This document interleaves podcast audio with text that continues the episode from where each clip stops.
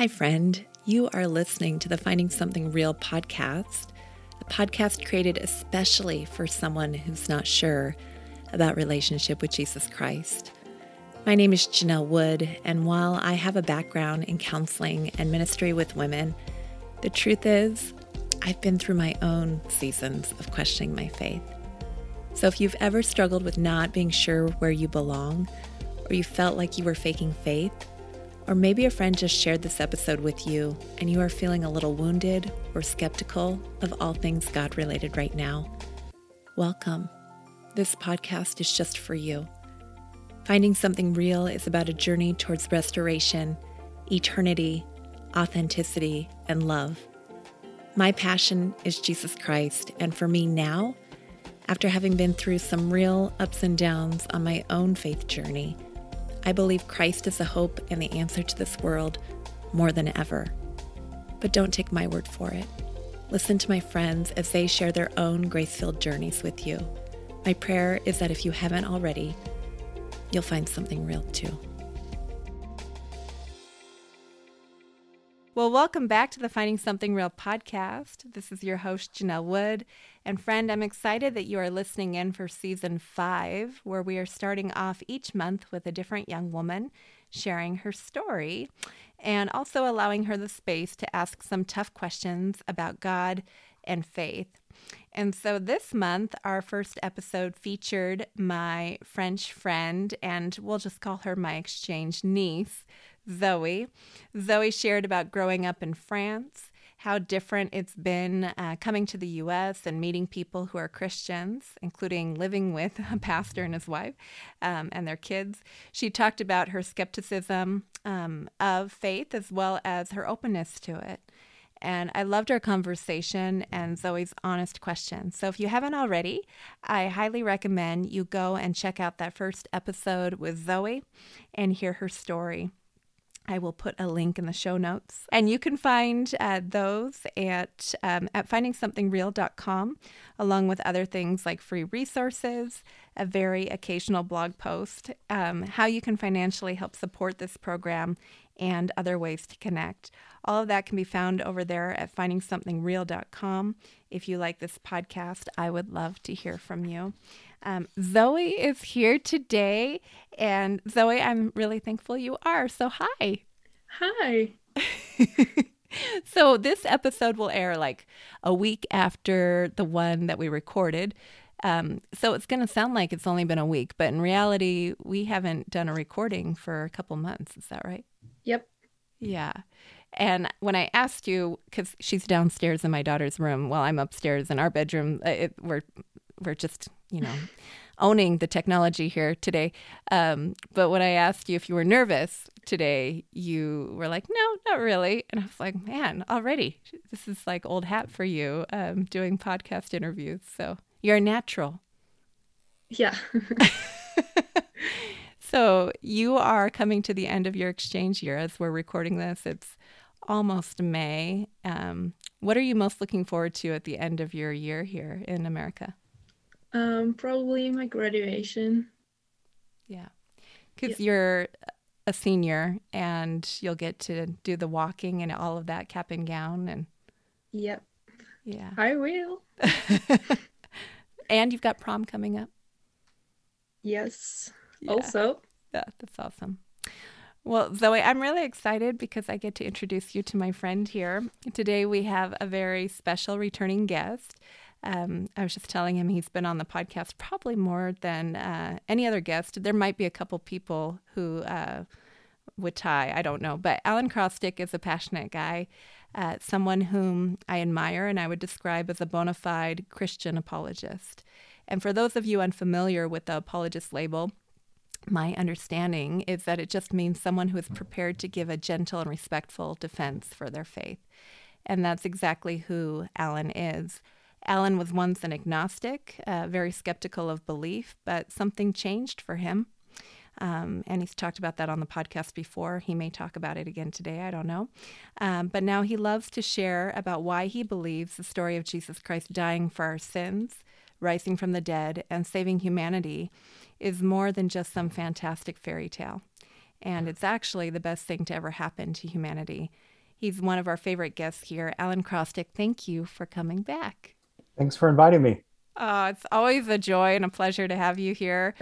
Um, and Zoe asked a big question. As you know, there will definitely probably be other questions to this, but her question was How can we know that God or someone is here or there to help us? How do we believe in something that's not easily felt or seen? Um, no big questions there. So, um, Zoe, why did you ask that question? And then Allen, I'll, we'll get to you. Because um so I grew up with like no religion. I never been to the church. And coming here with a host dad who is a pastor make me ask a lot of questions and for me it's hard to understand how we can believe in that because I never had that before. And it was just like a big change. And I wouldn't to like understand. And I don't know, yeah, know why. Gotcha. All right. Well, that, that that's great. That's good. And so, um, so you're really just looking. What what are some evidences? What are some reasons uh, to believe that a God exists? Is that essentially kind of where we're going today? Yeah. Okay. Why do you believe, Allen? Oh well, um, there's uh, there's all sorts of reasons. I, I can't point to just one. Um, the uh, the the the catalyst for me um, was was a personal reason, and I I've shared that before. I, am fine sharing that again right now. Um, back when I was uh, uh, 16, I was, was diagnosed with a condition called ulcerative colitis. And um, if you know anything about that condition, it's something that you know stays with you, doesn't go away, or what have you. It causes a lot of pain, and um, you know, and I, I remember around that time. Um, I mean, it was really bad. The year prior, um, I was out of school for a while. They put me in the hospital pumped me up on 80 milligrams of prednisone, prednisone, which is a prednisone, excuse me, uh, which is a steroid that just puffs your face up and just makes you look like a Cabbage Patch doll. And um, anyway, and uh, and I remember um, it came back again the following year, and I was in a lot of pain. And and I remember my father came to me. I was in my room. I was up in the middle of the night, couldn't sleep, and he said, "Allen, would you be interested in us taking you to a church to get people to pray for you?" And at the time, I'm like, "Sure." whatever, you know. And immediately in the back of my mind, I'm thinking of these, you know, quirky televangelists on TV who are saying things like "in the name of Jesus," people like that, you know. Um, but I'm like, you know what, whatever. I'm sure you want to take me to something like that. That's fine. Um, you know, so the next morning, my mom uh, goes to call various people that she knows uh, that she had Bible study with. And um, the first woman she called, she goes, Linda, she goes, this is amazing you're asking about this. She goes, this can't be a coincidence. She goes, um, there actually is a is a pastor visiting a church nearby where you guys live. And um, God's done some amazing things in his ministry. She says, you know, when he was a teen, he was a heroin addict, um, gave his life to Christ, and Jesus completely transformed him. And through his ministry, sometimes, you know, you hear about people who had various cancers getting healed, stuff like that. So that night, it was October 17th, 1993. Uh, it was on a Wednesday night. Um, we walked into that little church. And keep in mind, I had never been there before. My parents had never been there. The woman who told us about it had never been there. Um, you know, and there were other people in the room from different churches that were visiting. Not even everybody that was there went to that church. And, you know, um, as we were listening to the service, the pastor said, you know, he, he spoke something about one woman first that I guess she thought was accurate and started crying. And I'm just standing there like, yeah, okay, whatever. And then all of a sudden he looked around and he says, there's a teenager here. There's a teenager God wants to minister to tonight. And I look around, there's other teens in the room, and there's nothing about my appearance that would draw any attention to me. I look like a normal kid. And um, all of a sudden he locked eyes with me and he walked up to where I was and looked at me straight in the eye and said, let me tell you something I don't know who you are. I've never seen you before in my life. You might be sitting, thinking you're sitting here in a normal church service, but God had your number. Get up and follow me to the front. God's going to shake you up, boy. So immediately I'm thinking, okay, what kind of weirdo cult did I just walk into? right. Um, and I'm thinking, if you guys are going to try to manipulate me, you're walking up the wrong tree because I'm not wired like that.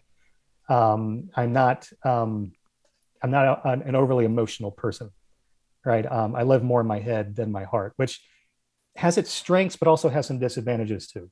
right? So um, follow him up to the front, and he looks at me and he says, "I'll tell you what I see in you. I see something similar to what I saw last week."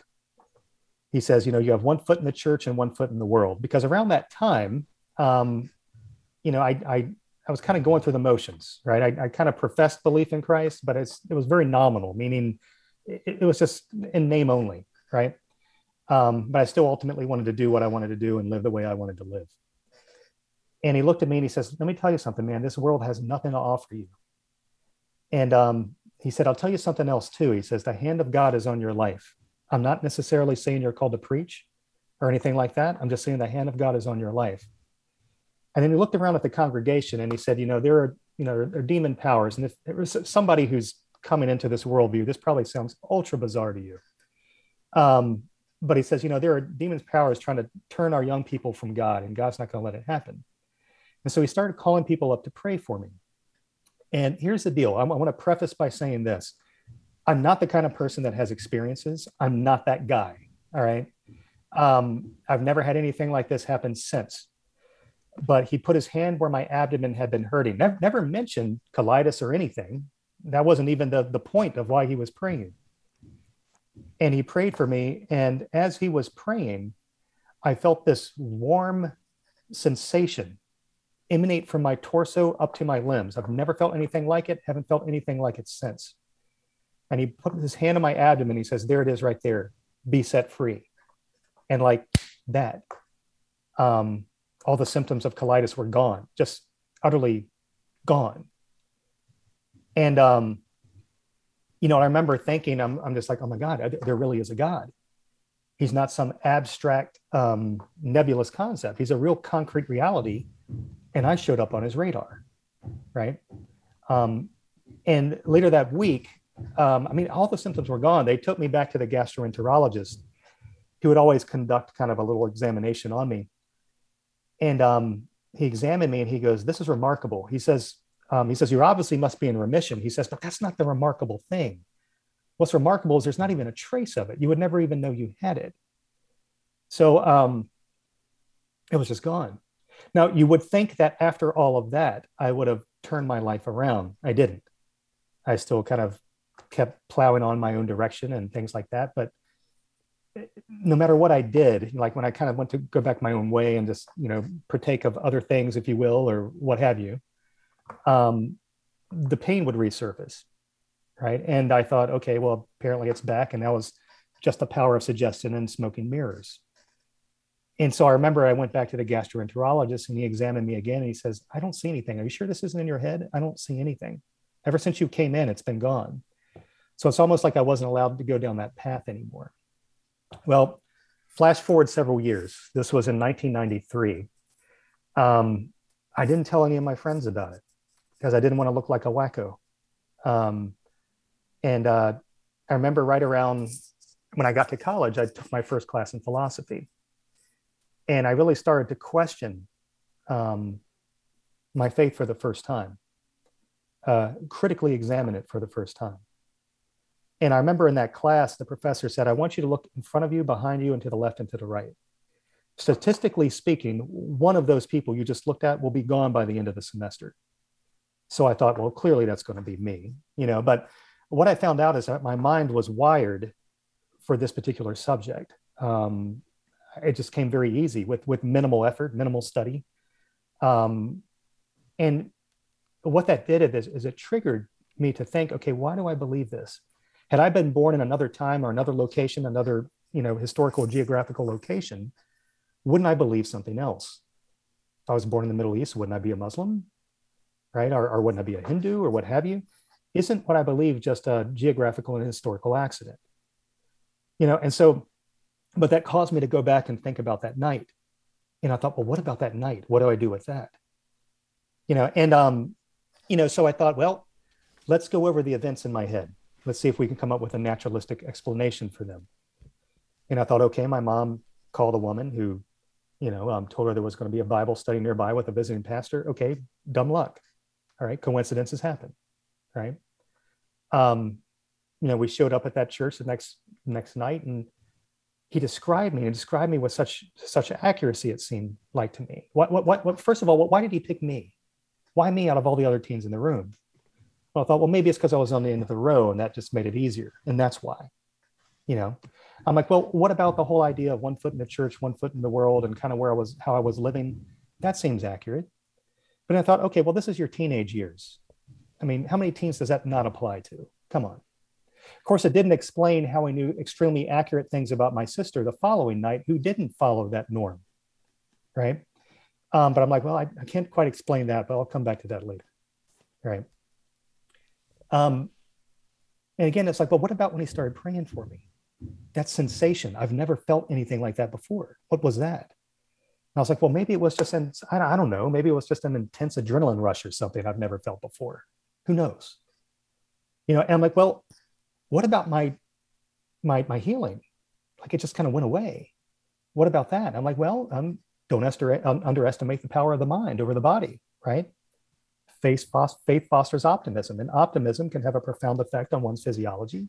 So maybe it kind of worked as a, a placebo effect, uh, self-generating prophecy, if you will you know, so um, I remember at that time I, I prayed. I was like, okay, God, I don't know if you're there. And if you're not there, if you are there, you probably think I'm the most stubborn person in the world. Um, but I got to know either way. If you do exist, please show me who you are. And if not, then I'm just a dummy and I'm speaking to the air right now. Right. So um, I became obsessed I looked at all the evidence for God, all the evidence against God. Um, one week I'm an atheist, one week I'm a theist. It's just a seesaw back and forth.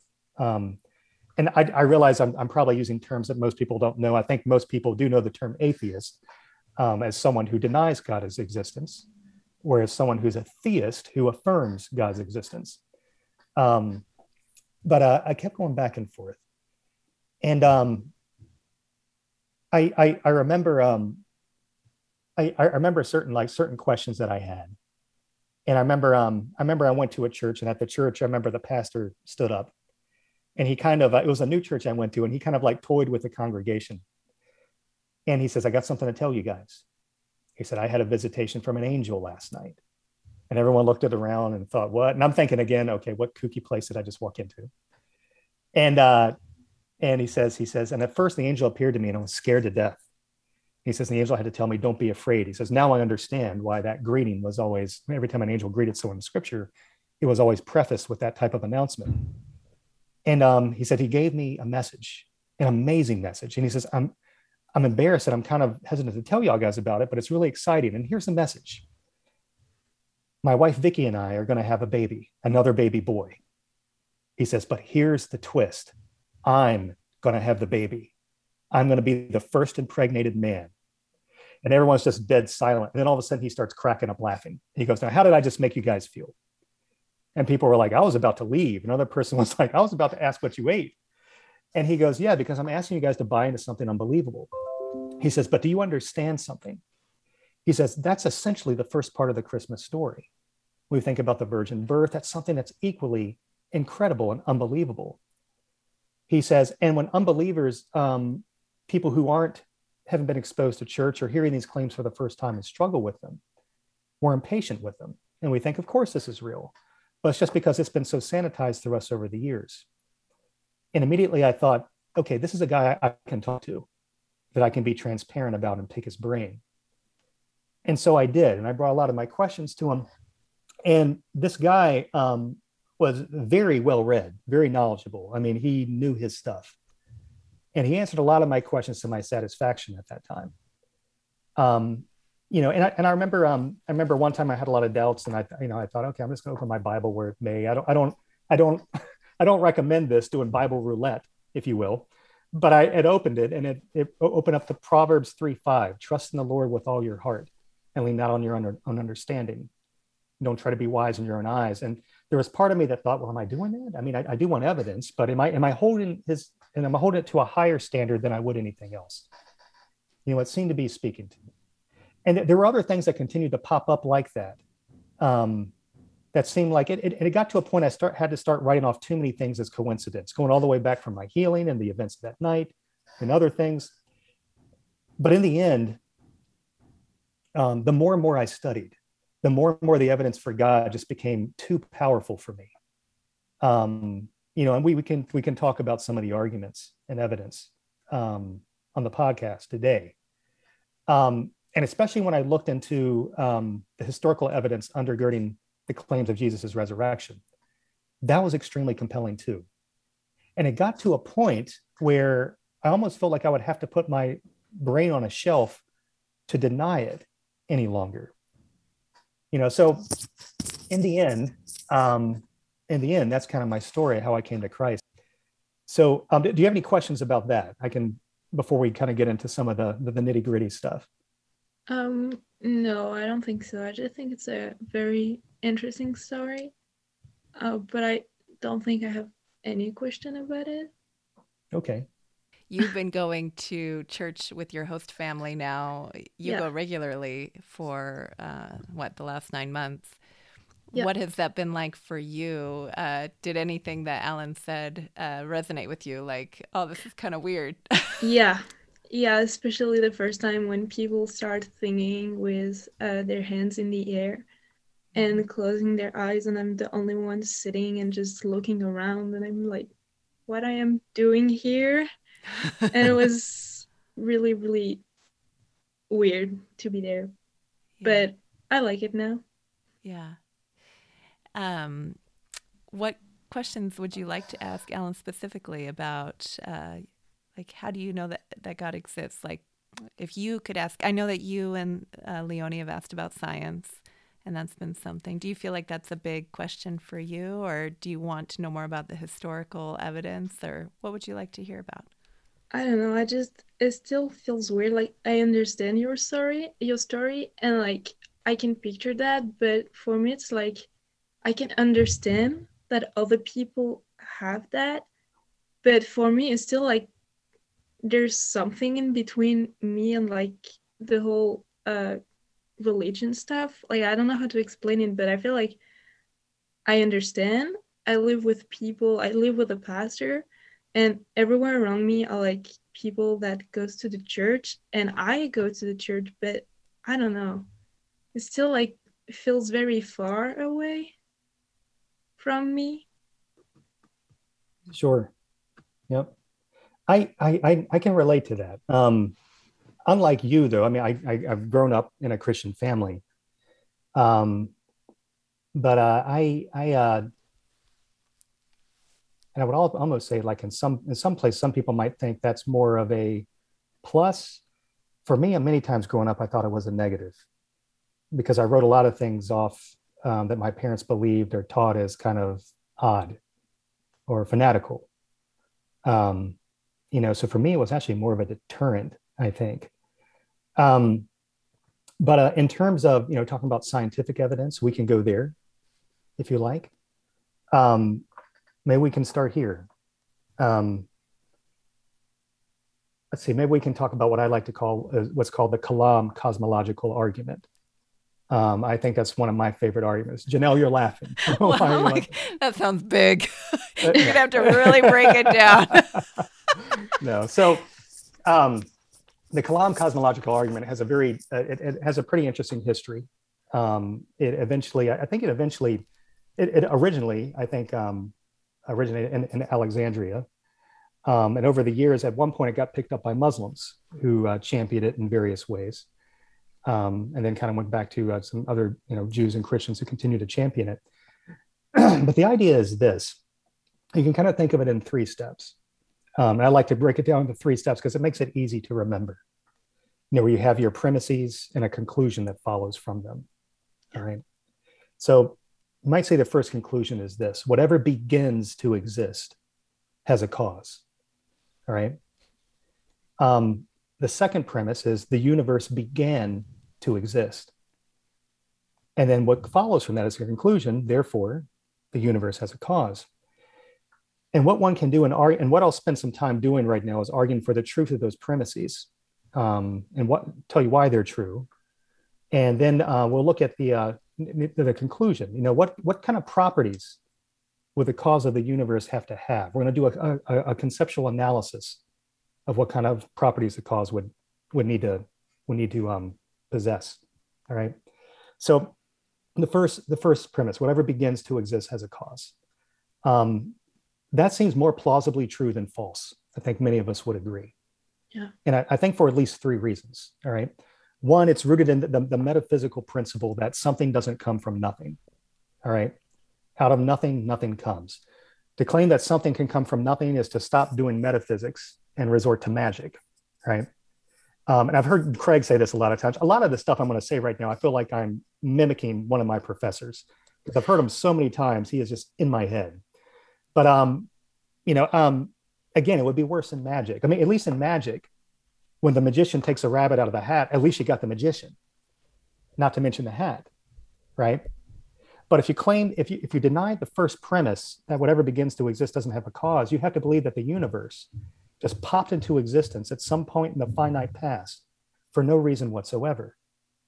Now, sometimes you'll hear popular magazines saying, well, well, not necessarily. Sometimes things do come out of nothing. Like so, like on on uh, quantum physics, they'll maintain that virtual particles arise out of the vacuum, the quantum vacuum, right? Or some some versions of um, uh, the uh, origin of the universe, like the universe originated out of what's called the primordial vacuum.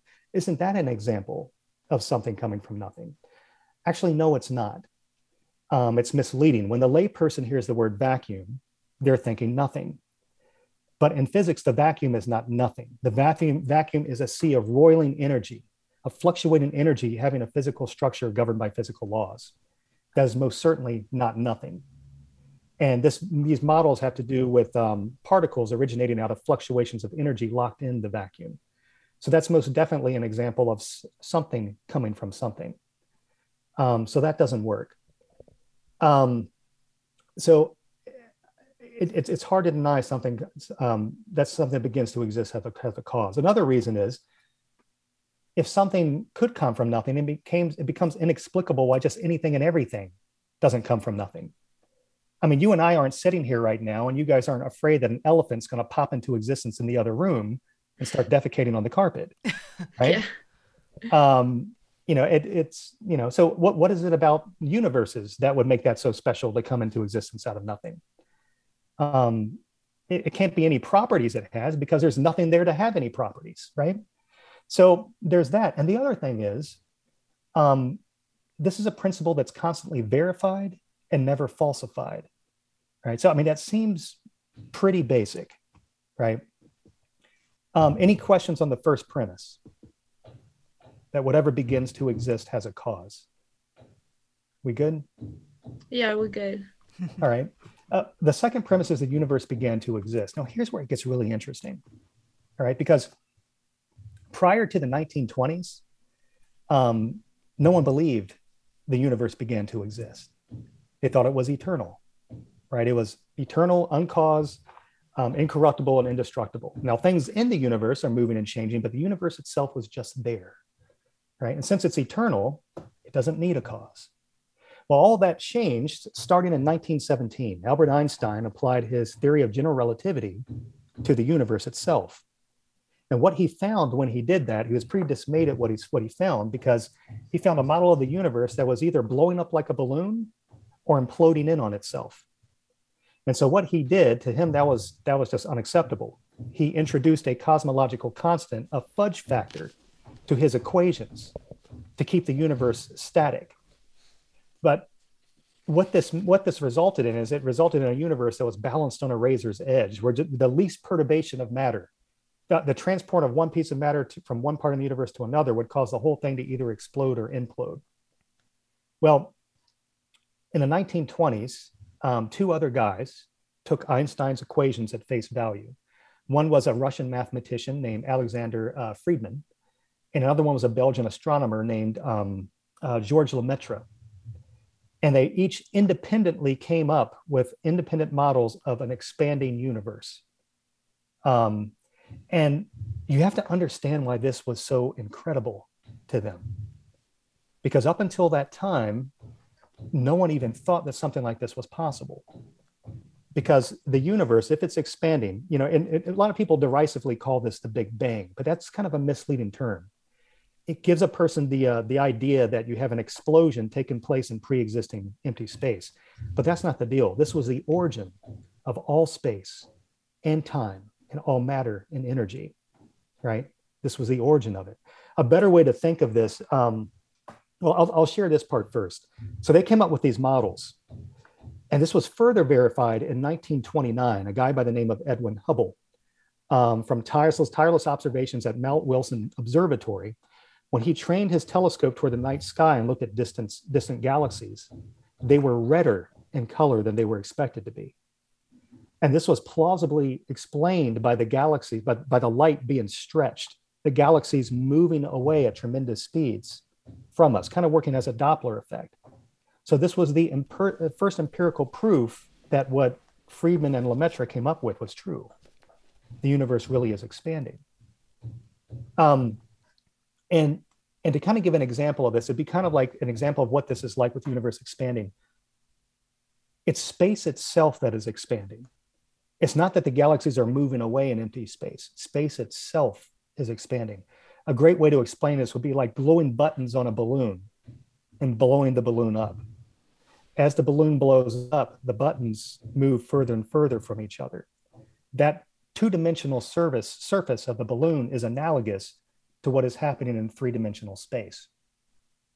And what's interesting about that is, is that if you extrapolate that process back into the past, you know, where the universe is getting bigger and bigger and bigger, if you reverse that, the universe comes closer together and it gets greater in density and curvature until finally the distance between any two points becomes zero. You can't any get, get any closer than that. And you reach what scientists call a cosmological singularity, where you have infinite curvature, pressure, temperature, density, and so on. And that represents a boundary to space time. That represents the beginning of all space and time. All right. Now, are you following me so far? Yeah. Here's what's interesting about that. Um, and we can go into much more with this. There, um, over the last 100 years, there has been a parade of attempts to try to subvert, try to avoid this conclusion, because people didn't like it because it smacked of divinity. Um, it seems like the G word came up when you thought about this, right? Um, so you had a steady state model, you had oscillating models, uh, quantum gravity models, um, chaotic inflationary models. I mean, just on and on you go. And every single one of them that tried to make the universe eternal didn't work out. Right. Um, the other thing is this that points to a beginning of the universe, and that comes to the thermodynamic properties of the universe. Um, in other words, the amount of thermodynamic disorder, what we call entropy, in the universe, right? So, to kind of give an example of entropy, the idea is unless energy is being fed into a system, it continues to go more and more disorderly over time. So, to kind of give an example, like say if you have a bottle and inside is a vacuum, and you inject molecules of gas in that bottle, um, what's going to happen is the molecules are going to evenly distribute throughout the bottle until they reach an equilibrium. You're not, for example, going to find them all cluster in an orderly fashion toward a certain corner. And that's the same way that it is, you know, in, in reality. And so here's the idea. If the universe had existed for past eternity, um, then the universe as we see it should be in a, in a state of heat death.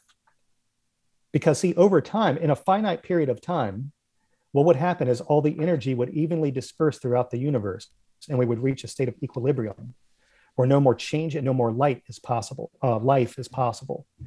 And the universe would um, end up being more and more cold, dark, and diluted, um, which is what they call the heat death of the universe. So the question is if that's going to happen, if that's inevitable in a finite period of time, if the universe has existed for past eternity, why aren't we in a heat death already? You know? Um, so that's kind of the deal. Now, we've had some people that tried to subvert it um, one was a guy by the name last name of Boltzmann, and he says, well, maybe the universe is in a state of overall equilibrium, and maybe just by chance alone there are fluctuations of orderly regions within all that equilibrium.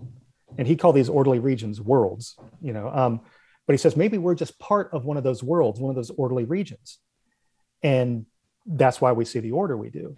Well, that immediately got shot down because um, people realized, scientists realized, they were like, just like, hey, um, if we were, we should find we should um, we should be experiencing a much smaller region of order than what we see when we look out into the universe today. Just something no bigger than the size of our solar, solar system would have been sufficient, rather than a universe that is 13.7 billion years old and, and see all this order all around us. So that quickly got shot down. It just was vastly unlikely. Um, not only that, it seemed more likely that you know your more probability, if that were true, would be that you're just kind of in a small patch of order, just witnessing what appears to be an orderly universe. That's all of an illusion, right? So the idea is both the expansion of the universe and the thermodynamic properties of the universe both point to it having a beginning, right? So now the question comes well, what kind of properties would such a cause of the universe have to have? Well, think about what the universe is. The universe is the sum total of all contiguous space, time, matter, energy, and so forth. So the cause of the universe would have to be beyond those things. If it weren't, it would just be part of the universe to be explained. So the cause would have to be a timeless, spaceless, immaterial, non physical cause. But what could possibly fit those criteria? Well, there's several different ways to look at this, several different arguments or angles that I can give you. First of all, when I try to think of what, what would fit that criteria, I can think of only two things. One would be something like an abstract object, like a number. The other would be an unembodied mind, right? Well, an abstract object um, doesn't stand in causal relations. That's definitive of what it means to be an abstract object. The number seven, for example, doesn't cause anything. Well, that would leave us with an unembodied mind um, you know, which is what many people think of when they think of God. So that's one way to think of it. Another way to think of it, it would be this way. There's another angle. Um, anything you look at can be explained in one of two ways, right? So you can have what you might call a scientific explanation in terms of laws and initial conditions, or you can have a personal explanation in terms of an agent and his volitions, right? Um, so, for example, and I, I think I used this on a, a previous episode, Janell, but if I walked into the kitchen and I saw a kettle boiling on the stove, and I asked my wife, Hey, why is the kettle boiling? She could give me one of two answers. One way she could answer would be like this Well, the heat of the flame is being conducted to the copper bottom of the kettle to the water, which causes the molecules to vibrate more, more violently until they break the surface, uh, surface uh, tension of the water and are thrown off in the form of steam. That's one answer she could give me. Or she could say, I'm making a cup of tea. Would you like some? Right? The first answer would be an example of a scientific explanation. The second answer would be an example of a personal explanation. And both are, are, equally legitimate forms of explanation, although in some contexts, one would be appropriate, whereas the other one would be inappropriate. Now, when it comes to the first physical state of the universe, it cannot be a scientific explanation in terms of laws and initial conditions because it is the first physical state. In, in, in, other words, there's nothing prior to it from which you could deduce it by laws acting on prior conditions. There is no prior, it's the first physical state. So the only explanation that would be available would be a personal explanation in terms of an agent and his volitions. But again, that would give you a personal creator. Um, a third way to look at it would be like this um, it's the only way I know how one would explain how to get an effect with a beginning from an eternal cause. All right. Um, because if if the cause is sufficient to produce its effect, right, then if the cause is permanent and always there, the effect should be permanent and always there too. So to give you an example, for example, if if the cause of water freezing is for the temperature to be below zero degrees Celsius, um, then if the temperature were zero degrees Celsius from past eternity, um, it would be impossible for the water to just begin freezing a finite time ago any water that was around would have been frozen from past eternity.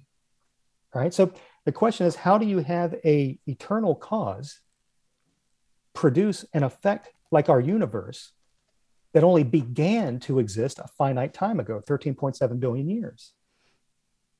And the only answer to that conundrum that I can make sense of that would be is if the cause were a personal being endowed with freedom of the will, who can spontaneously create a new effect without antecedent determining conditions. All right. So um, that would be one way to look at this. Um, and so, if that's the case, then what that means is you have this. It would mean that the cause of the universe would have to be a timeless, spaceless, immaterial, non physical, enormously powerful personal cause, or what we might call God. Does that make sense? Yeah, it does. Do you um do you have any questions about that? The thing is like I understand what you mean, but they cannot have prior thing to something that not exist and just like expand.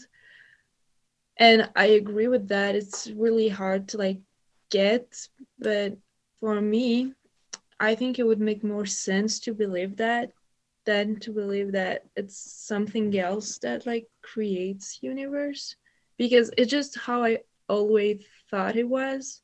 Like I don't know, it's like taking off that to add another belief because I don't know, I just I never had that before. For me it was only one way to like that was the scientific explanation and that was the right way and that's how it's been and still is. Yeah. So notice something though. Notice that i'm for the to bolster the proof of the second premise. Because here's the thing.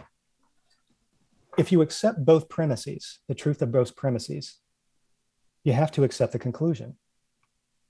The only way because this is a deductive argument and what that means is that if the premises are true, it's impossible for the conclusion to be false. It doesn't matter whether you don't like the conclusion. It doesn't matter if it's not meaningful or whatever. Um, the only way that you can get out of it. So, like if somebody said, I don't agree with that, my first question is going to be, okay, well, which one of those premises do you reject and why? But otherwise, I mean, if you accept the truth of the premises, you're obligated to accept, accept the truth of the conclusion. Um, see, th- this is the deal. For me, I don't care about what I feel. All I care about is whether my C follows logically from my A and my B. That's it. So that's why I'm asking, what questions do you have? Um, you know, because you would, it would to, to deny that conclusion, you would have to deny one of the premises. Yeah. What premise would you deny, Zoe? That it has to be uh there has to be a creator. Well, yeah, because for me it doesn't make sense, but I don't know. That makes me weird now. So, but no, it's good. I mean, it's good to be be challenged this way. Um, the thing is, it, it's like in my own life, it's like I don't want to just believe something because that's what I've always believed, right? Um, I don't want to believe in God because I come from a culture where that's people believed. I don't want to believe in the Islam conception of Allah because that's what I always believed, right? Um, all of our beliefs are historically and geographically conditioned. That doesn't necessarily mean that what we believe is false. The question is, is there good evidence? All I care about is the evidence.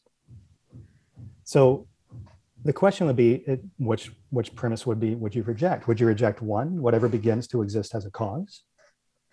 Would you reject two, the universe began to exist?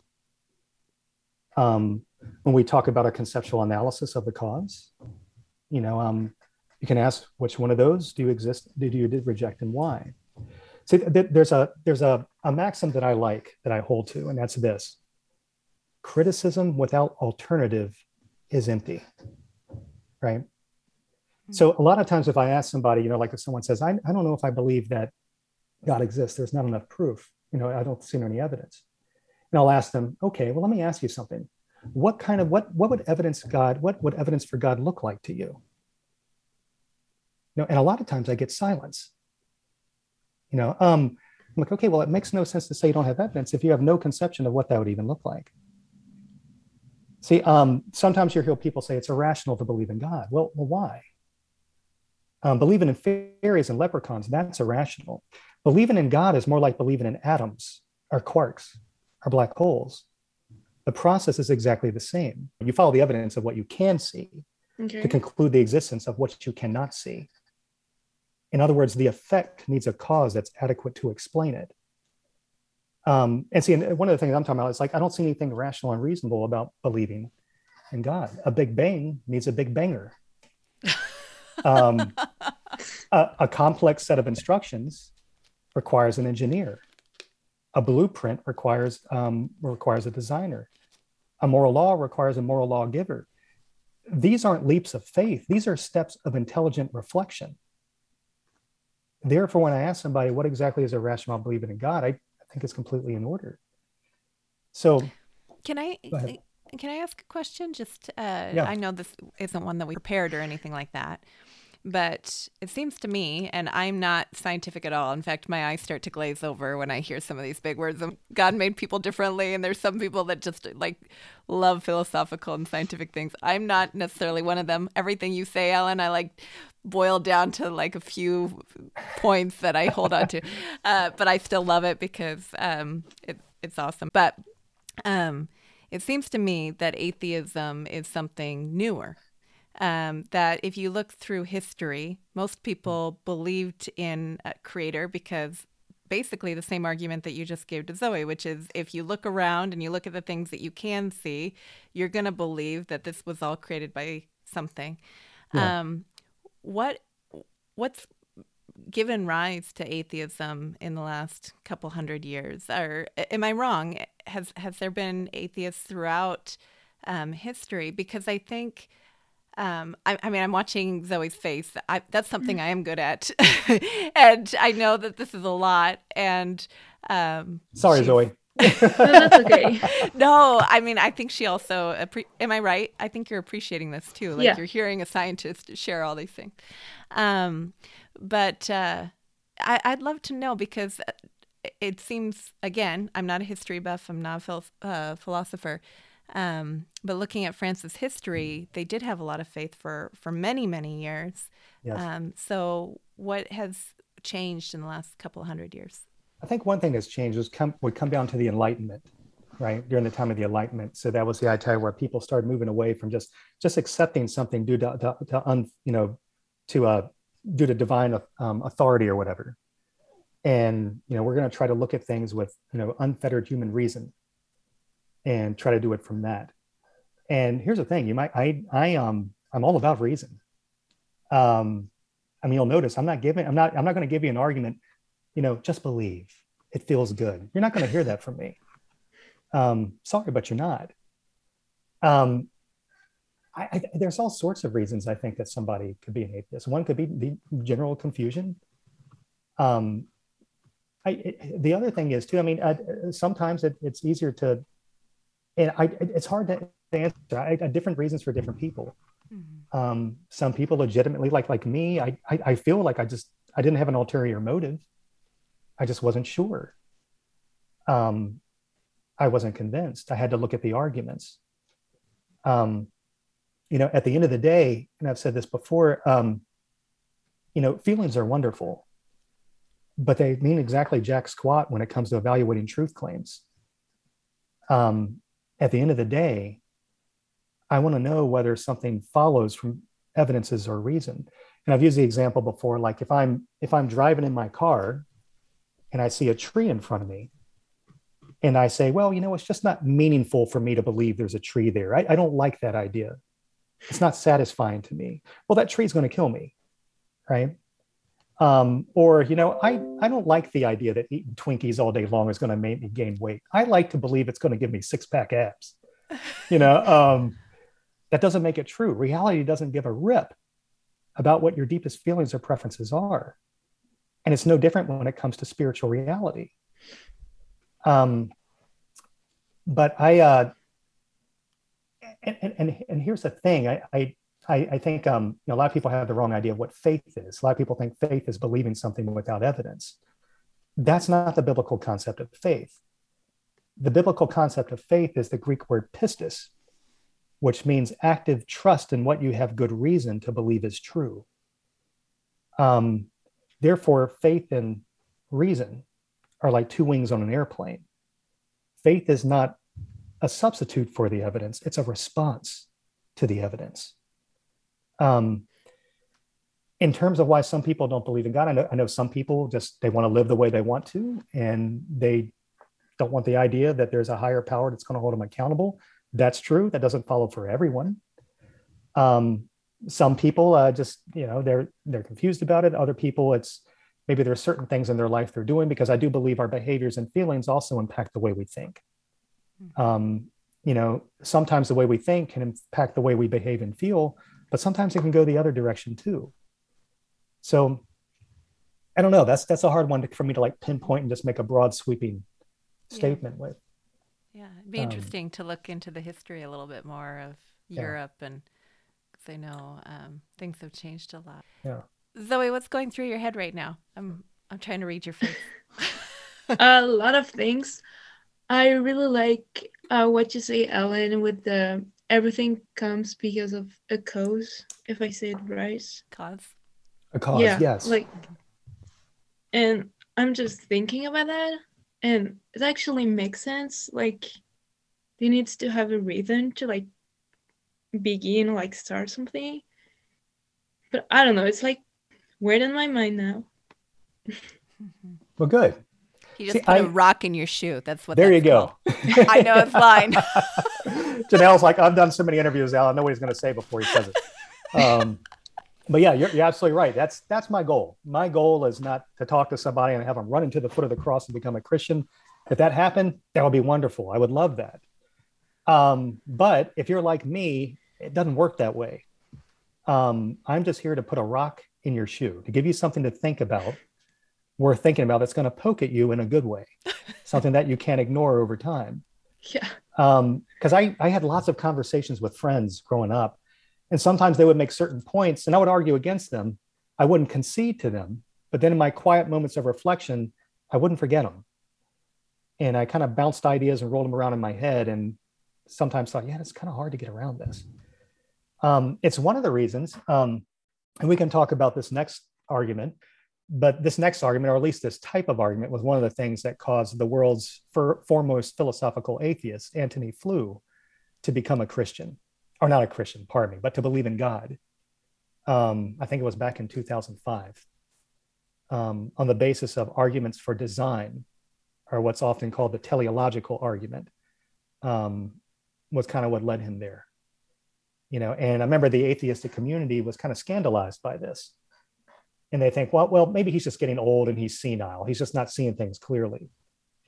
And um, you know, he he I remember him having an interview. He goes, "I've said all my life that we should follow the reason where it leads, no matter what."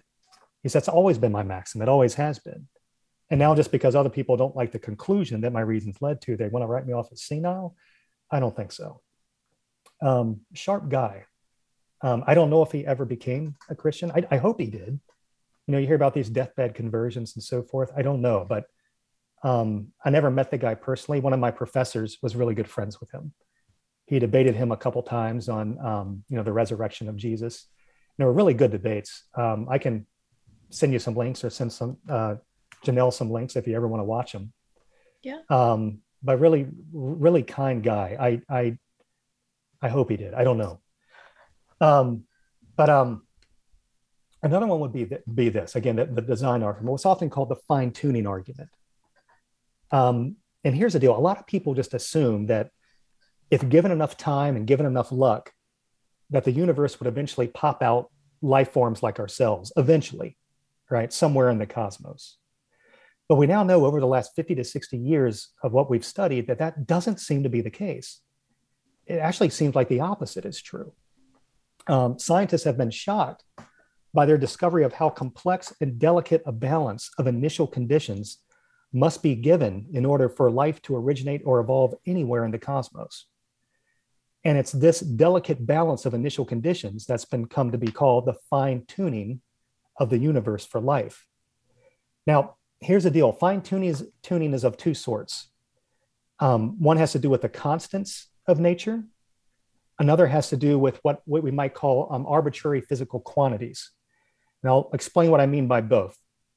All right, so by, by the constants of nature, um, when, when the laws of nature are expressed as mathematical equations, you find in them certain symbols that stand for unchanging quantities, like the gravitational constant or the fine structure constant, stuff like that, right?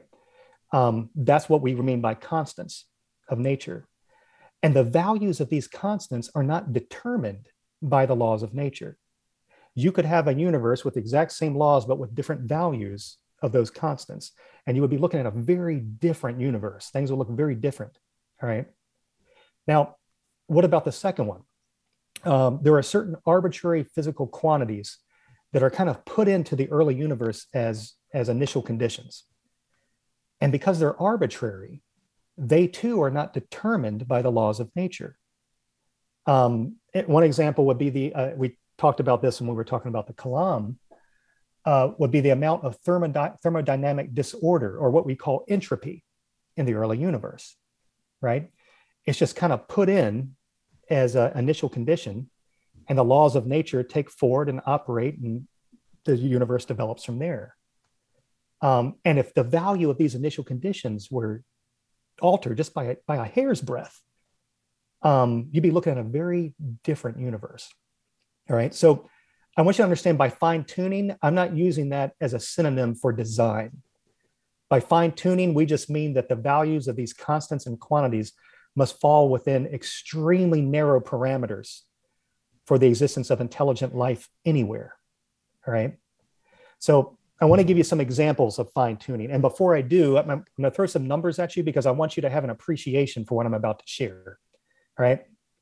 It's been said that the number of seconds um, throughout the history of the universe is somewhere around 10 to the power of 17. That's a one followed by 17 zeros. Okay. Right? And that the number of subatomic particles in the known universe is somewhere around 10 to the power of 80. That's a one followed by 80 zeros. Now, to call those numbers big is an understatement, obviously. I, I, I can't wrap my round around numbers, my mind around numbers that big. But keep those numbers in mind and, and, and consider this. It's been said um, that if you altered the, the weak, the subatomic weak force, now the, the weak force is uh, operates within the, the, nucleus of an atom, right? If either that or, or if even the gravitational constant were altered by just one part in 10 to the 100th power, that would result in the universe not permitting any life whatsoever. Um, if you alter the value of the cosmological constant, that's that controls the uh, acceleration of the expansion of the universe. If its value were altered by just one part in one to the power of 120, you would have a universe that prohibited life. Um, and here's the one that really blows my mind. Uh, Roger Penrose, who was a brilliant physicist from Oxford University, he calculated the odds of the low, the universe's early low entropy state existing by chance alone. And he said it would be in the order of one chance out of 10 to the power of 10 to the power of 123. I don't even know what that number means. Right. But to, get, to, to give you an example, I mean, to have an accuracy of 10 to the power of 60 would be like firing a bullet across the known universe. That's 20 billion light years and nailing a one inch target. Hmm. That's the type of precision we're talking about here. So the examples of fine tuning, uh, they're everywhere. They're, they're various, they're multiple, they're unlikely to go away at all with the progression of science. They're here to stay. Now, um, I want to eh, I want to um, anticipate some objections because I think somebody might hear this and think, well, I mean, who's to say if the constants and, and quantities were different that maybe other forms of life could exist. But that would be to underestimate how disastrous this would be. Um, you have to understand when scientists talk about a universe being life permitting, they don't have in mind present forms of life. By life, they're referring to the property of an organism to take in food, um, extract energy from it, grow, adapt to its environment, and reproduce. anything that fulfill those functions counts as life. In order for life so defined to exist anywhere in the cosmos, the constants and quantities have to fall within these extremely narrow parameters. See, a lot of people don't understand without fine tuning, not even matter would exist, not even chemistry, much less planets for life to evolve on in the first place. Um, I mean, this is huge. Um, you know, some people might say, well, okay, you're talking about the constants and quantities. What if the, laws of nature were different, though? I mean, maybe if the laws of if there were different laws of nature, the constants and quantities having different values wouldn't be so disastrous. Now, here's the deal: that may be true, that might be false, but we're not worried about that. And here's why: we have no idea what those type of universes would be. What we're worried about are the universe governed by the same laws, because by changing the constants and quantities, we can see what would happen, and it would be disastrous. And I like how um, the philosopher John Leslie illustrates this point. He goes, Imagine this. He says, Imagine you have a single solitary fly resting on a blank, large blank area of the wall. He says, A single shot is fired and the bullet pierces that fly. He says, Now imagine that outside of that blank area, throughout the rest of the wall, the wall is covered with flies, such that a randomly fired bullet would likely hit one of them he goes, nevertheless, it remains extraordinarily improbable that a randomly fired bullet would, would strike that single solitary fly in the large blank area. And he says, here's the deal a life permitting universe is a lot like that solitary fly. And the blank area uh, represents all the possible, all those possible universes where, you know, you have the same, governed by the same laws, but have different values of the constants and quantities. He says, the point is among that lot, among universes governed by the same laws, um, there are overwhelmingly more life prohibiting universes. Trying to get a life permitting universe from that group, um, the probability is practically zero, right? So it's exquisite how narrow those values have to be. So now here comes the question what's the best way to explain this exquisite fine tuning of the universe? And there seem to only be three possible alternatives. One would be physical necessity, that the constants and quantities must have the values they do. The second one would be chance, right? That they just had the, the values they do by accident. And the third would be design, that they were designed to have the values that they do. So let's think about each one of those. And, and, and by, should I stop and just ask, do you have any questions so far? I, I kind of going on a no i i get what you mean and i think it's really really interesting okay. Just stop me if you need me to stop and okay. answer the question. J- janell are you good too? Do you, have, you can interject or? You you just keep going. Okay. All right. See here's the thing though. A lot of times when people ask for evidence for god it's like if you can't give it to me in a shallow 10 second soundbite i don't want to hear it. Well i got news for you. Real things aren't simple. Mm-hmm. I remember C.S. Lewis talking about this. He says, you know, looking at the table seems like simple, seems simple, but once you get into the atoms bouncing off of the table and what that does to my retina and what those do in my brain, what you what you call seeing the table lands you into all sorts of complexities and mysteries you can hardly get to the end of. You know, so I remember him talking about. He says it makes no sense to ask for something more than simplicity and then complain when it's not simple. And right now we're talking about God, right? Um, we're talking about the source you know, I, I, again, on, on your on your view right now, if he exists, I'm weighing this hypothesis, um, would be the source and the ground of all being, and would have created every complex and variegated thing that we see. So this is a big question. It's not a small question. Um, so if looking at a table is complex, this is going to be complex. Um, so here's the deal. Which one of these alternatives, right? Physical necessity, chance, or design? Let's start with physical necessity. On this view, the constants and quantities must have the values they do, which would be very implausible, because this would mean that a life prohibiting universe is impossible. It must be life permitting. But like we already talked about, the values of the constants and quantities are not determined by the laws of nature. Um, now, sometimes scientists speak of what's called a theory of everything, or what's called a TOE, a T O E, theory of everything. Okay. And by that name, you would think, okay, this apparently offers a physical explanation of everything, including fine tuning. But that's not true. Names can be dis- misleading. Um, a successful theory of everything would unify the four fundamental forces of nature gravity, electromagnetism, the weak force, and the strong force. It would unify them into one single force carried by one single particle. Now, don't get me wrong, that would be a great simplification to physics, but it would by no means explain everything, let alone fine tuning. Um, in fact, the most promising candidate for, for a theory of everything would be M theory, or what's called superstring theory. And for this theory to work, there have to be 11 dimensions, yet the theory can't explain by why just that many dimensions would exist. Um, and it's also consistent um, with there being an order of like 10 to the 500 power possible ways that the universe could be, most of which are life prohibiting with different values of the constants and quantities. So it doesn't even predict a uniquely life permitting universe. So that doesn't work. Um, so much for physical necessity. Well, what about chance? Right? What do we do with chance? Now, sometimes people will say, well, what, what about this? I mean, think of the analogy of a lottery right? A lottery where a lot of tickets are getting given out, the odds of every any one person winning is highly improbable. Yet someone's got to win, right? I mean, it would be unjustified for the person who wins to say, you know, the odds of me winning was 20 million to one. Therefore, the lottery must be, be rigged because I won. Right? There would be something wrong with that. So, in the same way, people will argue, well, some universe has got to exist. And so you don't see it, it would be unjustified for the winner of you know, whatever the universe lottery, so to speak, to say, well, because my universe exists, um, and it's equally as improbable as any other universe, it, would be unjustified to say it must be design, not chance, right?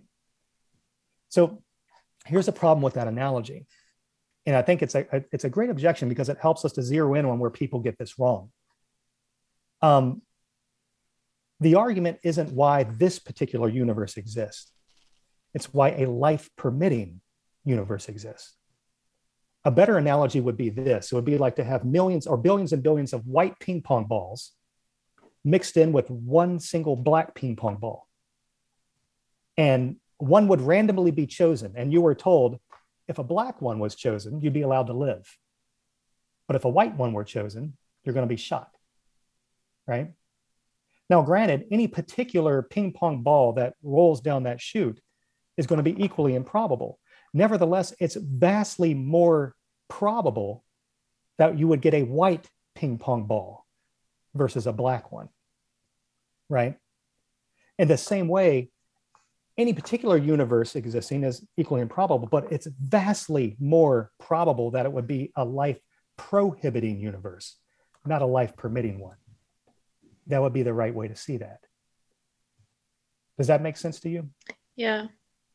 Um, now, some people will say, "Well, well, hold on. I, I don't think that any any explanation is needed, because I mean, it, the only type of universe we can observe is one that's life permitting. That's the only kind that we can see. Therefore, we shouldn't be surprised by this." Um, this is what's called the anthropic principle, the idea that you can only observe uh, properties of a universe that's compatible with your existence. But I mean, th- this is clearly false. That, that, that I mean, it's fallacious reasoning. Just because that's the only type of universe you can observe, it doesn't follow that therefore there's nothing to be explained. So to give you an example of, to give you an analogy of this, pretend you're out traveling, maybe some other third world country, and you get arrested under trumped up drug charges, right? And you're carried out, and you're put in front of 100 trained marksmen at point blank range who are getting ready to execute you. And you have the blindfold around your, your head. And you hear the shout, ready, aim, fire. All the guns go off. And then to your surprise, like, wait a minute, I'm, I'm still alive. All 100 of the trained marksmen missed. Now, what should you conclude from that? Well, I shouldn't be surprised that all, all 100 marksmen missed. After all, if they hadn't missed, I wouldn't be here to be surprised about. No, that would be that would be stupid, right? Um, you shouldn't be surprised that you don't observe you're dead, but you should be surprised that you observe that you're still alive in light of all 100 marksmen missing. In fact, you'd probably conclude that it was done on purpose, that it was designed that way by someone for some reason, right? Now, the only way that the anthropic principle would work, it, it doesn't eliminate the need for an, ex- um, a, uh, an explanation, is if it were conjoined with what's called a many worlds hypothesis or a multiverse theory, right? And the idea here is that you have this world ensemble or multiverse where our universe is just one of many other universes that exist, preferably an infinite number of them, right?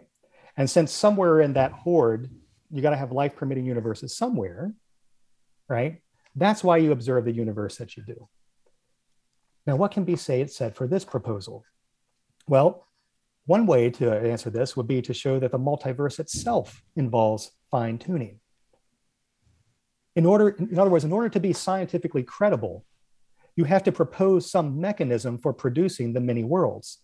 Because here's the deal: the many, if the many worlds hypothesis, if this multiverse hypothesis is to be successful in showing that the fine tuning can be explained by chance alone, then the mechanism that produces the many worlds better not itself be fine tuned.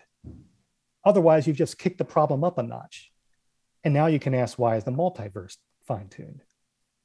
And there's been many proposals for like what could cause the mechanism, but they're so vague and it's not clear that the physics behind them would not be fine tuned. I mean, again, superstring theory is the physics of the multiverse. Like we've seen, there's no, it can't explain why there would be just 11 dimensions. And it can't explain why the mechanism that would produce any of those 10 to the 500 some worlds um, would not be fine tuned.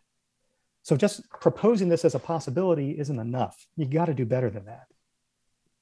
The other thing is this, and I didn't I didn't explain this when I go into more nitty gritty with the Kalam cosmological argument. um, do you want me to stop, Janell? like more nitty gritty. like, I'm like, whoa.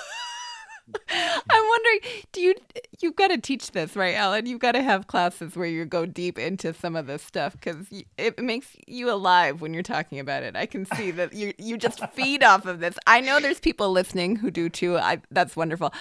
I'm not one of those people, but I love watching Zoé's face while you're talking because I can tell that even though it's a lot, she's also you're you're teaching her something she's never heard before. Before yeah. you add more to the nitty gritty of the Kalam argument, did I get that right? Well, we're going over fine tuning. Oh, the fine tuning. Sorry. Go ahead. I missed that. again, please feel free to stop me. I, no, I'm, no, no, no, no. You know what? It's great, and I love that. Uh, I feel like I know you well enough now that I can tease you about it. Uh, but Zoé, where are you with this? Because one thing I know about Allen because he has been on here a number of times. And is that I, Allen will not shut up? No, Go ahead. no. Go ahead. what I know about him is that he is uh, an open book, and he is genuine.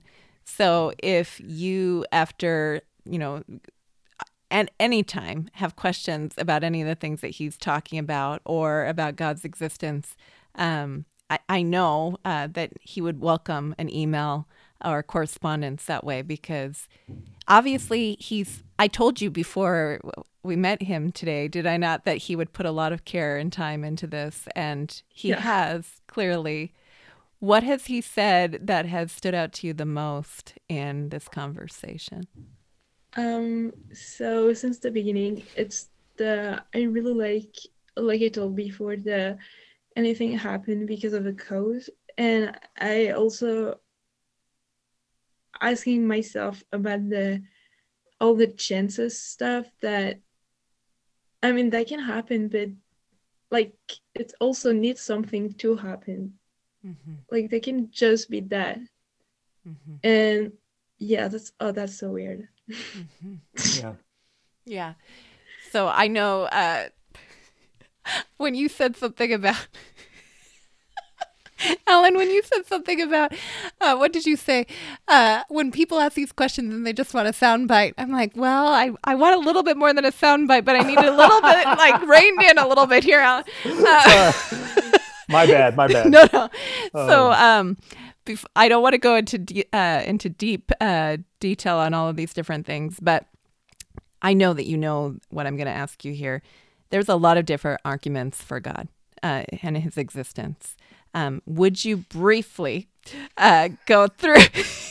sure. I want to meet um, your wife so bad. um, yeah. Because I, I, yeah. Anyway, um, so would you briefly go through uh, what some of those arguments are, and uh, and then when Zoé comes back to this episode and she listens in a few months from now, and she goes, "Man, uh, that was a real rock in my shoe," uh, and another rock in my shoe. Um, I want to know more about this, uh, she can know more, and the person listening can know more. You're going to be on here again if you are okay with me teasing you about. Uh, sure. Yep. Go. And yeah, no uh, I I love I love that you go into deep detail on these things because it shows that you care and that you um, are passionate about the Lord, and that's what matters. So anyway, please answer cool. that question. um, I'll, I'll, go ahead. I'll go ahead and stop there with fine tuning. My, my point is, for that physical physical necessity and chance don't cut it. And if you think of that argument like this, you know, premise one, the fine tuning of the universe for life is due to either physical necessity, chance, or design. Premise two, it's not due to physical chance or necessity. Conclusion, therefore, it's due to design. Um, you know, so um, that would be two. So, like the, the Kalam shows you that God is the best explanation for the origin of the universe the fine tuning argument shows you that God is the best explanation for the fine tuning of the universe for intelligent life. Then you have what's called the argument from contingency. And that's the idea that God is the best explanation for why anything exists at all rather than nothing. Um, and then you have the moral argument that God is the best explanation for objective moral values and duties. Um, these, and what I will is I, I will send a link to either you or Janell, however you want to do it that goes over much more depth in this and will not make you feel like you're drinking from a fire hydrant. Because um, I get that's more than likely what I'm doing right now. Um, but uh, what I'm going to do is because a, a lot of this is pretty much verbatim from the stuff that I've learned from professors, primarily William Lane Craig with his um, with his uh, um, uh, ministry, Reasonable Faith. What he has on that ministry he has what's called the Defenders class, which is his Sunday school class. Um, that, is, as far as I'm concerned, is the best Sunday school class out there. Um, he was the reason I went to Biola. I wanted to learn under him, and um, or get the, the, the possibility to learn from him from time to time. But he's a uh, world-renowned philosopher, um, and very adept when it comes to the science and he goes over everything in there all the arguments for god's existence all the objections and their rebuttals and all of that. And i can send you that. I can i can think of no other better resource to send that to you. Um, another good resource is uh, j warner wallace. Uh, i love i love the way he does it because he's able to um, he's able to present it in such a way where you're looking at it from like a uh, courtroom drama um, that I think resonates better with people. Um, so he's he's a good resource as well. Um, I will throw a couple other things at you. Um, these aren't really long, extensive arguments, but um, when you look at the world today, there's a lot of things in our world, even happening now, um, that we're largely ignorant about um, even among like uh, uh, back in 2012, an atheist named Thomas Nagel, who's a distinguished professor of both philosophy and law at New York University, wrote a book called Mind and Cosmos. And the subtitle was something like Why the Materialist Neo Darwinian Concept of Mind and Consciousness is Most Certainly False, or why the, the materialist Neo Darwinian um, uh, conception of the world is almost certainly false. This is an atheist writing that. Now, I, I don't know if you're familiar. Are you familiar with what uh, with what naturalism is? Um, um, if you can explain it a little bit more, I would help yeah. me. Like I have the basics, but naturalism is probably the most popular form of atheism. It's the idea that the only thing that exists are those things that can be studied by the natural sciences, like physics and chemistry. And as such, there's no such thing as God or any supernatural realm, right? Mm. So he's writing this book claiming that the naturalistic neo Darwinian model doesn't work, that it doesn't account for mind and consciousness. At, at best, it's incomplete. And man, he got a lot of flack for writing that book. But this is an atheist writing that. That's pretty impressive. Um, some other things that are cool and worth looking into are um, some of these uh, blood, double blind prayer experiments that have been done over recent years. Um, the, the, the, prototypical one was, um, I, I, say recent years, I mean, I'm looking back toward the 80s now, but um, the, the, the, prototypical one was one that happened at a, a San Francisco hospital over a 10 month period between 1982 and 1983. And there was a, uh, a guy named Randolph Byrd that conducted this experiment with 400 patients from a, a coronary care unit at the hospital. And what he did is he had all 400 prayed for. He, you know, he'd asked them up front. He goes, "Is it okay if we get someone to pray for you?" And you get some answers like, "Yeah, sure." Other answers like, "Yeah, I'm an atheist, but do what you want, whatever." Right? And here's the deal: half of the people were prayed for, the other half weren't. Now, I don't know how you can ethically justify this. Um, I mean, to, to me, this would seem like a paradigm case example of putting God to the test. So I but regardless, I'll, I'll, I'll tell you the outcome. Um, it was blind, double blind, which meant that the patients didn't know who was praying for them. The doctors didn't even know, much less the patients. And these patients were monitored in 26 medical categories. And all the people that prayed for them were either uh, were born again Christians, either Protestants or Catholics.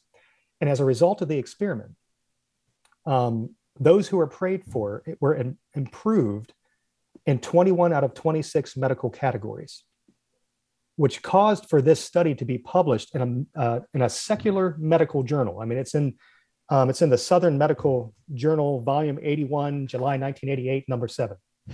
Um, you can go online and look at it. I can send it to you. Yeah. Um, and it we'll says put something... that in, in the show notes. We'll put yeah. the link in the show notes. Yes.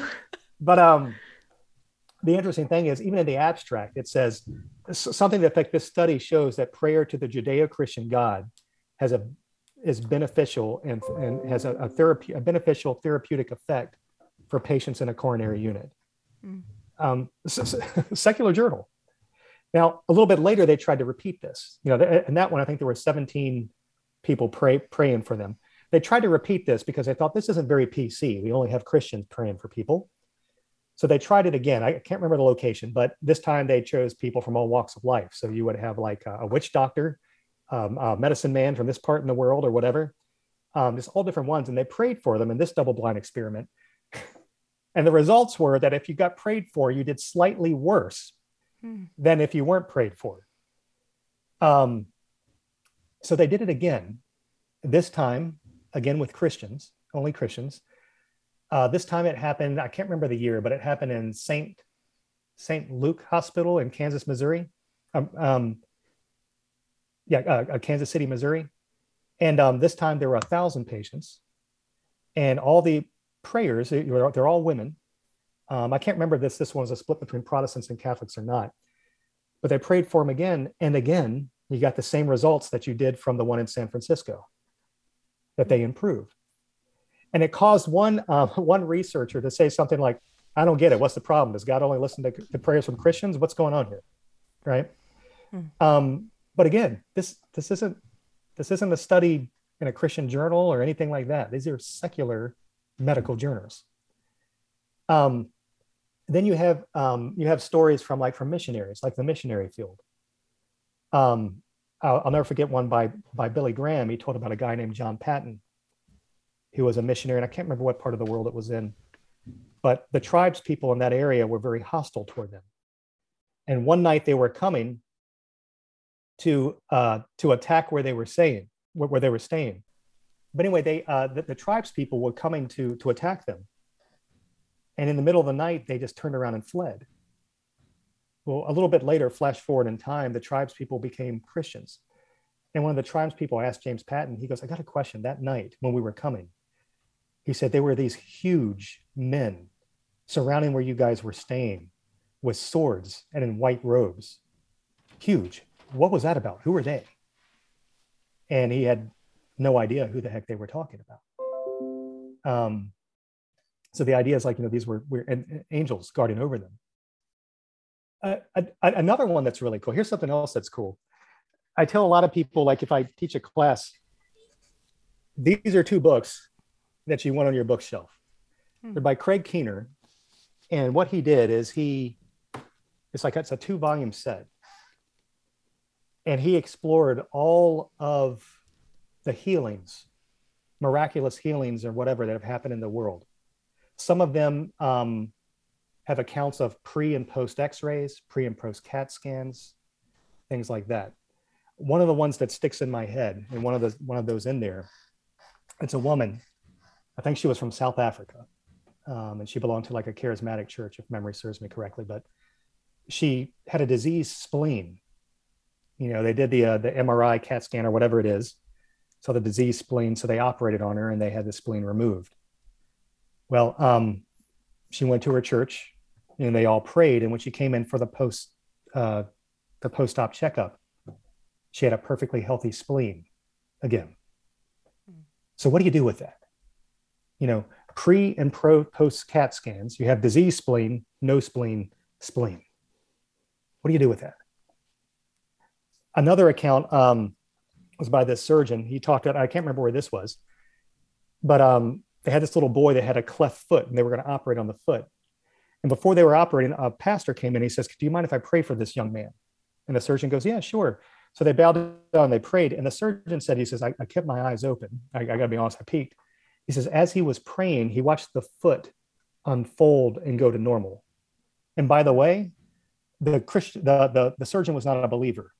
The surgeon was a non-Christian. I mean, it, for all I know, probably a Christian now, um, but he was a non-believer. I can send you some other uh, links online. Um, one I saw that kind of gives an account of one of his stories of a man who was blind and was prayed for and received his sight. So this stuff does happen.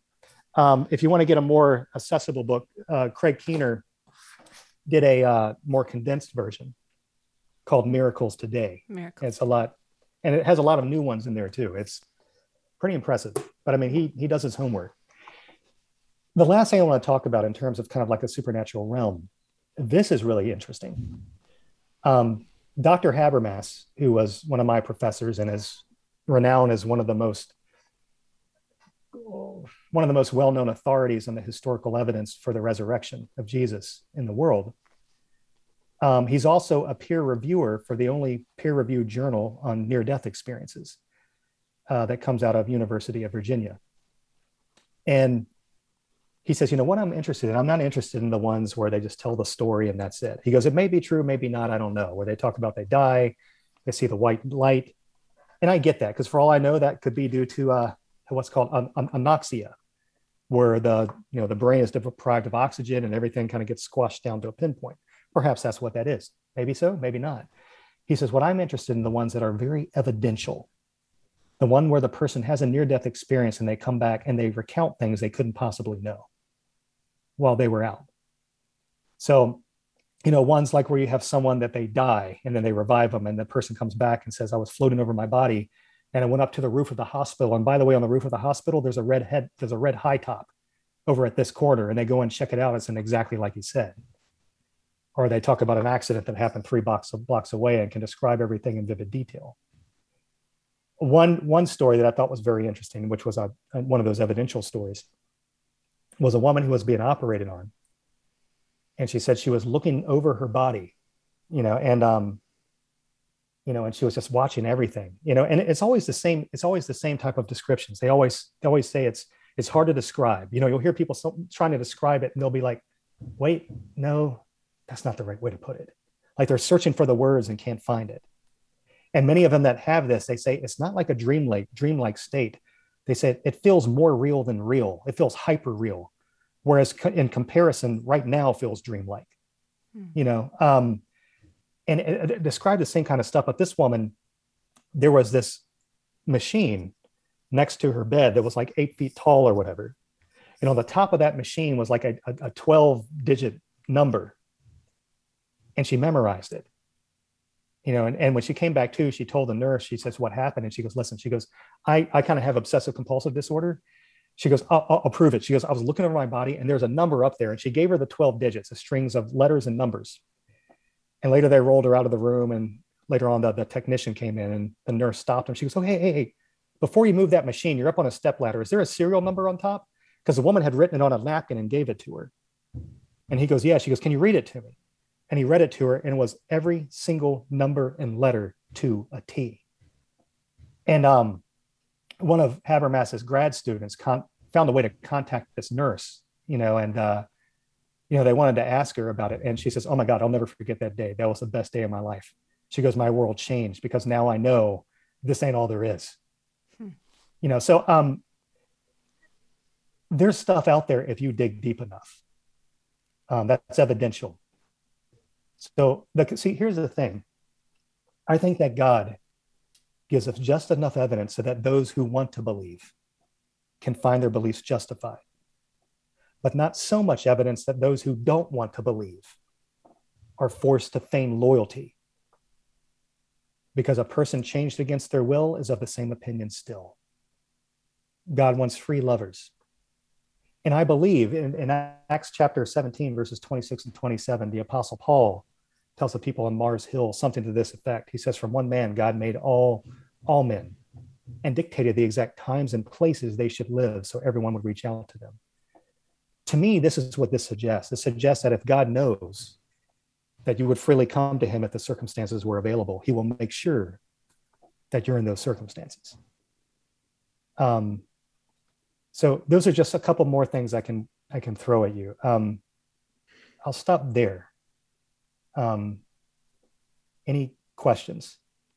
No, I would probably have a question tomorrow morning when I woke up and like after thinking about it.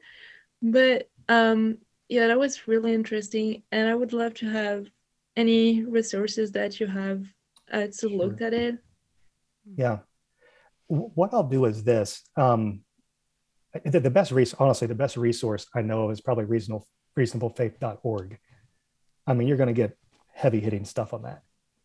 Um, you know, it, it can get pretty in depth too. So there are more, he, he, he offers more simple um, gateway um, points. There's little cartoons that will kind of summarize in broad strokes some of the stuff that I've been sharing that are anywhere from like, you know, three to five minutes or whatever. Uh, what probably Janell is wishing that I had done. um, so, so, 15 uh, minutes. 15 minutes, Allen. um, so so yeah, I'll send those to you too. So I mean, if you don't mind, I'll I'll send you all sorts of stuff, um, and I'll kind of label it as beginner level, intermediate level, or what have you. Um, mm. so that'll be helpful. Um, Allen, thank you so much for being on here again. You are one of our favorites for a reason. And um, I'm just, yeah, I'm grateful for you. I'm grateful for your ministry. Uh, yeah. You know our final question. It's always the same, but I'm going to change it up for you a little bit. I was thinking about this. Um, I always ask uh, this question at the end. The Finding Something Real podcast is about a journey towards finding restoration, eternity, authenticity, and love of those gifts that we can find in relationship with Jesus Christ. And as you know, there are many others. Which stands out to you the most in your life right now and why? But I want to ask it another way since I've asked you that so many times. Um, and this is a feeling question, and I know it's not your uh, strong place, but that's sure. okay. Uh, what do you receive from relationship with Jesus Christ that you haven't found anywhere else? Hope. I receive hope from Him. I get meaning from Him. Because here's the thing: you got to think about this. If if there is no God, there is no objective meaning value, or purpose in life. Um, meaning has to do with significance, why something matters, right? By value, I really mean value and duties, um, you know, something good and bad, right and wrong. And by purpose, I'm talking about a goal, a reason for something. If everything's going to end in heat death, right? And we're nothing more than just like here today, gone tomorrow. Um, your life doesn't really have any objective meaning. It maybe have subjective meaning. If you know what I mean by that, by, by objective, I mean not dependent on human opinion. Like two plus two equals four is an objective truth, whether you like it or not. The moon is round is an objective truth, whether you believe that or not. Whereas subjective means dependent on human opinion. the moon is ugly is a subjective truth, not an objective one, right? Um, I don't think it's ugly. But the point is, if there is no God, your life is not objectively meaningful. You can give it meaning or make up some meaning, but you're really just pretending. Hmm. Um, and it seems to me without God, the only way you can be happy is to be inconsistent. But if you are consistent, it's it's hard to see how you can be happy. Now, none of that proves or disproves whether God exists or not, but it does show what's at stake. Um, so he gives me meaning. I'm able to make sense of objective moral values and duties. It, it, it, it's real, of purpose. there's a reason for all this. Um, and what this means is my life is missional. That there's a real goal to this life, not just something I make up to feel better about myself, but there's a real goal. And there's a real spiritual battle going on in the world. And unlike other religions, I can point to evidence as to why this is true. You don't find the evidence that you do in Christianity for any other religion. I dare you to show it to me. I haven't found it. But that gives me an immense sense of satisfaction. And that makes life worth living because I know at the end of the day, death is not the end. For the Christian, it's just a change in location. Um, and I think the idea of God and immortality mean everything. Some people say it's pie in the sky. Well, either the pie is there or it isn't. Don't just assume it isn't. And and again, I'll I'll go back to kind of what C.S. Lewis once said that I like. He says, if Christianity is false, it's of zero importance, nothing. But if it's true, it's of infinite importance. The only thing it cannot be is just moderately important. So I'll leave it at that. It gives me a tremendous sense of satisfaction and meaning and hope. Um, yeah. Well, there you have it. Until next time. Thank you for listening to the Finding Something Real podcast, friend. This season, we are inviting young women to join me as they share their personal stories and ask honest questions or share objections to the Christian faith. We hope to feature a different story each month and then invite Christian guests on to share from their own journeys and experiences and maybe answer some of those questions in follow up episodes. Friend, the Bible says that Jesus Christ is the same yesterday, today, and forever. I believe with all my heart that Jesus Christ is still in the restoration, eternity, authenticity, and love business.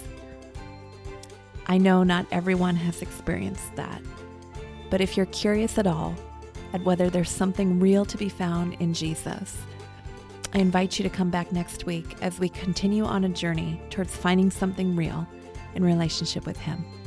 Until next time.